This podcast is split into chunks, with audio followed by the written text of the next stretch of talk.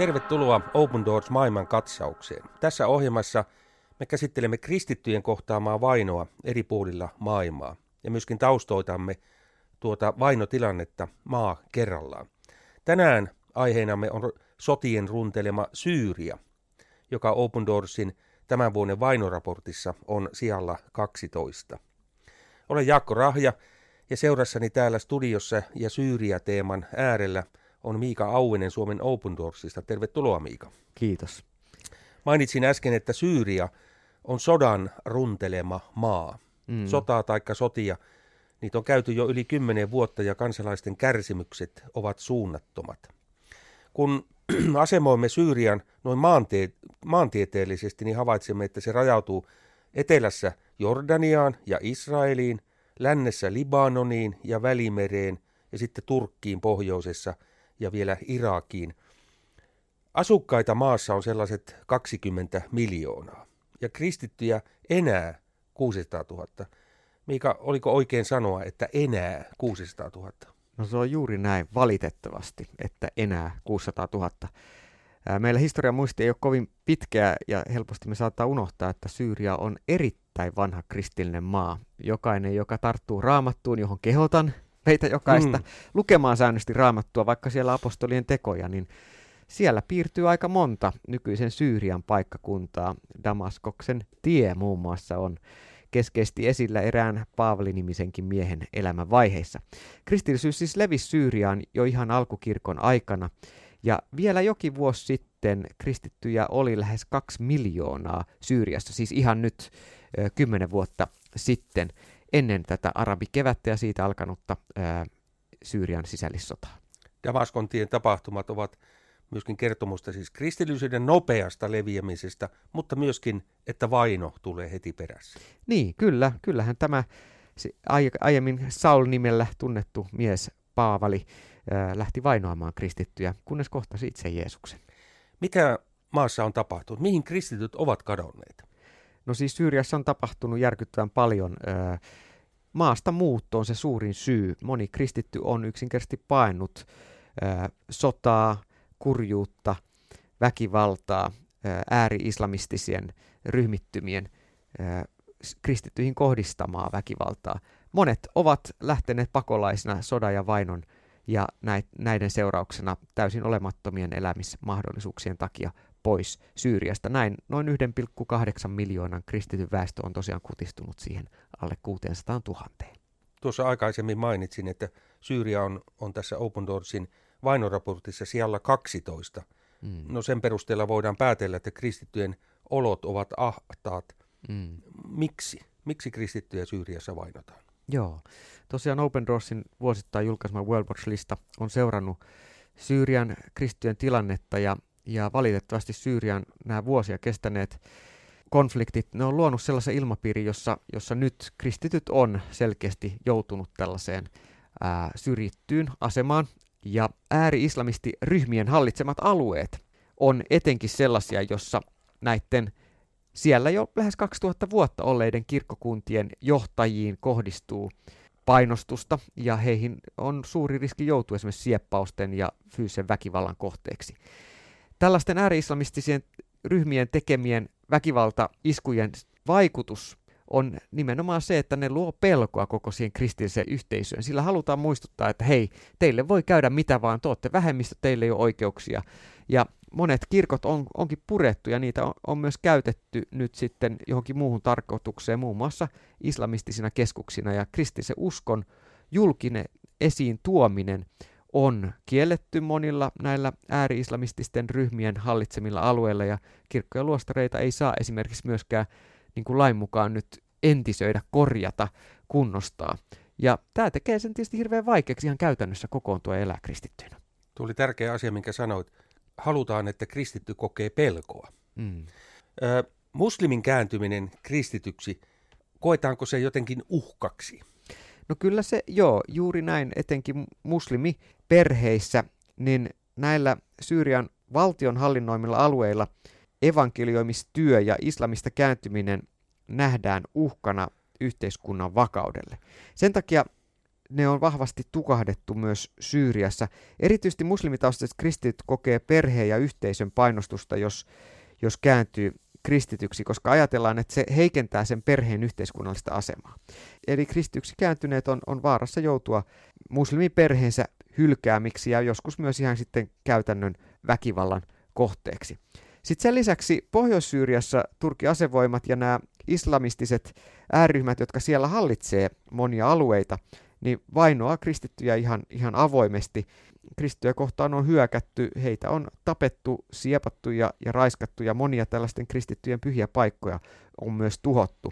Täytyy muistaa, että Turkki 2019 tällaisella turvavyöhykkeellä, niin kuin he sitä kutsuu, niin käytännössä miehitti 30 kilometriä syvän alueen Pohjois-Syyrian. Tällä alueella eli kymmeniä tuhansia kristittyjä, jotka joutuivat jättämään kaikea pakenemaan. Eli heidän kodit tuhottiin, monet kirkot tuhottiin.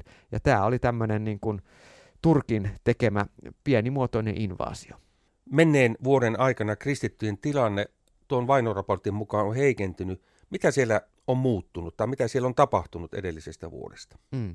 Se, että Syyria on World Watch-listassa siellä 12, johtuu siitä, että kristyihin on lisääntynyt väkivalta. Esimerkiksi vuonna 2022 kolme kristittyä tapettiin uskonsa vuoksi ja ainakin viisi siepattiin. Nämä on ne vahvistetut tiedot. Siis vuosi sitten oli siellä 15 ja nyt uusimman vainoraportin mukaan siellä 12. Kyllä. Ja sen lisäksi sitten, että on näitä henkilöihin kohdistuvia väkivaltatapauksia hiukan lisääntynyt, niin kymmeniä kirkkoja jälleen ja luostareita, kristillisiä hautausmaita ja muita kristittyjä yhteisöjen rakennuksia jälleen vahingoitettiin, tuhottiin sekä myös ryöstettiin, etenkin maan länsi- ja, ja koillisosissa. Ja näiden tekojen takana oli nimenomaan, niin kuin tuossa toin esille, Turkin armeija ja Turkin tukeman opposition, esimerkiksi tykistön keskitykset tai sitten ihan, ihan rikollinen toiminta. Turkissa ja myöskin Syyriassa oli äskettäin tuhoisa maanjäristys, itse asiassa useampiakin maanjäristyksiä. Kyllä. Open Doors on ollut tukemassa näitä onnettomuuden uhreja. Mitenkä tuhoisat maanjäristykset ovat vaikuttaneet näiden vainottujen kristittyjen elämään? No totta kai se on vaikuttanut kaikkiin ihmisiin tuolla alueella ja nimenomaan Open Doorsin tuki kanavoituu näiden kristillisten seurakuntien kautta, mutta nämä kristilliset seurakunnat siellä auttaa kaikkia. Eli, eli tämä tavoittaa tämä apu meidän kauttamme paikallisten seurakuntien välityksellä kaikkia ympärillä olevia ihmisiä. Eli kristityt poikkeavat monista muista siinä, että he auttavat kaikkia. Joo, kyllä se on yksi tapa myös välittää Kristuksen rakkautta. Ja äh, Ibrahim Najar, joka on Open Doorsin yhteistyökumppani tuolla Syyriassa, kertookin tuosta noista helmikuun tapahtumista maanjärjestyksen keskellä, että, että me kaikki tunsimme, että, että kuolema oli lähellä. Olimme vielä shokissa. Ei ollut koteja, ei kauppoja tai ruokaa, ja ihmisten kärsimys oli valtava. Ja koska Open Doors on jo kuluneen seitsemän vuoden aikana rakentanut tämän toivon keskusten verkoston, niin tuolla maanjäristysalueella Syyrian puolella 16 tämmöistä toivonkeskusta oli jo täydessä toimintavalmiudessa, ja he pystyivät vuorokausi sen jälkeen, kun tämä maajärjestys oli ollut, niin jakamaan jo apua. Ja vaikka tuho on ollut todella laaja, niin onneksi moni kirkkorakennus on säilynyt sillä tavalla pystyssä, että ne on toiminut hätämajoituspaikkoina näille kotinsa menettäneille, maajärjestyksessä menettäneille ihmisille. Ja paikalliset Open Doorsin yhteistyökumppanit Syyriasta on kertonut, että heillä on ollut mahdollisuus tavoittaa monia ihmisiä, mutta siis myöskin valtava tarve saada kansainvälistä apua. Ja mä oon kiitollinen siitä, että moni Suomessa on tukenut viimeisten kuukausien aikana nyt näitä projekteja, eli me ollaan pystytty tarjoamaan monille kristityille siellä apua, ja nämä on nimenomaan kristittyjä, jotka on jo aiemmin kokenut just näitä vainotapahtumia. Siellä on esimerkiksi 25 euron avulla pystytty antamaan kristityille neuvoa ja tukea, sielunhoitoa siitä, miten kaikista näistä viime vuosien tapahtumista selvitä eteenpäin. 45 euron lahjoitukset on mahdollistanut esimerkiksi ruuan ja vaatteiden ja peittojen jakamisen näiden seurakuntien kautta kristityille ja muillekin. Ja sitten 60 euron lahjoitus on mahdollistanut, että esimerkiksi kaksi kristittyä pääsee terveyspalveluihin, jotka on ollut tarpeen. Eli ihan perusterveydenhuoltokin nyt se, että on, on monenlaisia haavoja ja, ja ulkoisia vammoja tullut näissä maanjäristystilanteissa, niin on pystytty tavallaan semmoisen perus pieni klinikka ää, pistämään pystyyn ja saada sinne apua tämän näiden seurakuntien yhteydessä olevien toivonkeskusten kautta. Täytyy muistaa, että se hätähän on valtavan suuri. Siellä on esimerkiksi maanjäristyksissä kuollut kymmeniä tuhansia. Mikähän lie se todellinen määrä? Lähentelee varmaan jo sata tuhatta. Siellä on kymmeniä tuhansia ihmisiä kuollut. Valtaosa toki Turkin puolella, koska siellä oli se maajärjestyksen keskus, mutta myöskin Syyrian puolella. Ja se, mikä meidän täytyy muistaa, että toisin kuin Turkissa, niin Syyrian puolella jo lähtökohtaisesti yhteiskunta on ollut pirstaleina pitkän sodan jälkeen. Myöskin apua on ollut vaikeampi saada perille. Siellä on nimenomaan tämä alue ollut näiden ääri-islamististen ryhmittymien hallussa, ja sen takia myös avun saaminen monilla avustusjärjestöillä on kangerellut. Ja kiitos Herralle siellä Open Doorsin tukemat toivonkeskukset olivat jo toiminnassa, olivat jo paikalla. Ja näin ollen meillä oli jo valmius siellä saada saman tien sitä apua jaettua entistä laajemmin. Eli yleisesti ottaen nämä maajärjestykset Syyriassa olivat ikään kuin kaos kaauksen keskelle, mutta kiitos Herran oli näitä toivonkeskuksia. Kyllä, tämä on ollut siunaus sen kaiken kärsimyksen keskellä. Eli jos nyt vielä mietitään, että miksi puhutaan myös vainottujen kristittyjen auttamisesta tässä maajäristyksen uhrien auttamisen yhteydessä, niin nämä kristityt, jotka on jäänyt Syyriaan, he ovat viime vuosina läpikäyneet sisällissodan, Isiksen ja muiden tämmöisten aseellisten islamistiryhmittymien vainon, läpikäynyt koronan, 2019 siinä välissä Turkin Pohjois-Syyrian kurdialueelle tulleen tämän invaasio, jossa 30 kilometriä aluetta tuhottiin tykistön ja maajoukkojen toimesta, ja nyt vielä sitten maajärjestys kaiken tämän kukkuraksi. Menetys menetyksen perään, niin tässä on kyllä todella iso taakka monilla kristityillä siellä, ja sen takia me myös näitä pastoreita Syyriassa tuetaan, seurakuntia rohkaistaan, ja on annettu tätä trauma- traumaterapiakoulutusta, ja ihan, ihan tuettu sitä, että ihmiset henkisesti ja fyysisesti jaksaa. Meidän on jopa vaikea kuvitella sitä, mitä kaikkia Syyrian kristityt ovat joutuneet kokemaan. Tämä auttamistyö jatkuu. Auttamistyö jatkuu ja siihen apua tarvitaan edelleen ja nämä toivon keskukset, vaikka tämä toivoa lähitään seitsemänvuotinen hanke siinä laajuudessa, kun se on ollut, se tuli, tuli päätökseen vuoden 2022 lopussa, niin meidän Open Doorsin kanavoima tuki toivon keskuksille, joita Syyriassakin on Irakin kanssa yhteensä 286, niin tämä työ sekä Syyriassa että Irakin alueella jatkuu. Tähän auttamispyyntöön meidän on hyvä päättää tämänkertainen Open Doors maailmankatsaus, jonka teemana oli siis Syyria. Ja Miikan kanssa kutsumme sinut mukaan vainottujen kristittyjen tueksi osoitteessa opendoors.fi. Sieltä löydät lisää tietoja noin kristittyjen vainosta yleensä ja myöskin sitten mahdollisuudesta auttaa, miten se käytännössä tapahtuu. Voit vaikkapa tilata maksutta Open Doors tiedotuslehden, joka ilmestyy joka toinen kuukausi.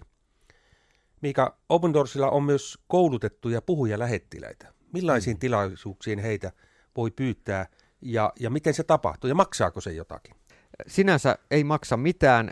Me toivomme, että matkakulut seurakunnat voisivat kustantaa ja olisi mahdollisuus kerätä kolehti tilaisuuksissa, joihin, joihin puhujalähettiläämme tulevat. Mutta ajattelen, että on tärkeää rohkaista meitä myöskin sillä rohkeudella, jota moni kristitty esimerkiksi Syyriassa osoittaa. Mulle tulee aina mieleen esimerkiksi Syyrian kohdalla pastori Edward, mies, joka vaimonsa kanssa päätti jäädä Damaskokseen. Siitä huolimatta, että pommit tippu heidän kirkkoon, niin hän sanoi, että jos me kristittyinä täältä lähetään, niin tämä jo entisestään henkisesti pimeä maa menettää sen ainoan toivon valon, joka Kristuksessa on. Tämä maa tarvitsee meitä kristittyjä. Ja hän oli oikeassa. Siellä on ollut herätystä kaikkien näiden vaikeuksien keskellä. Ja näin ollen siis opendoors.fi ja sieltä kohdasta tilaisuudet löydät tiedot nykyistä tilaisuuksista ja voit myös kutsua Open Doorsin edustajan seurakuntaasi. Ja sieltä löytyy myös puhelinnumero, jolla voit soittaa Open Doorsin toimistoon, samoin lähettämällä sähköpostia osoitteeseen finland at od.org, niin voit kutsua Open Doorsin puhujan seurakuntaan vierailulle. Kiitos, että olit kuulolla. Ihan loppuun meille kaikille sana raamatusta. Toisen korintilaiskirjeen luvusta 4 ja 9. Me olemme vainottuja, mutta emme hylättyjä. Maahan lyötyjä, mutta emme tuhottuja.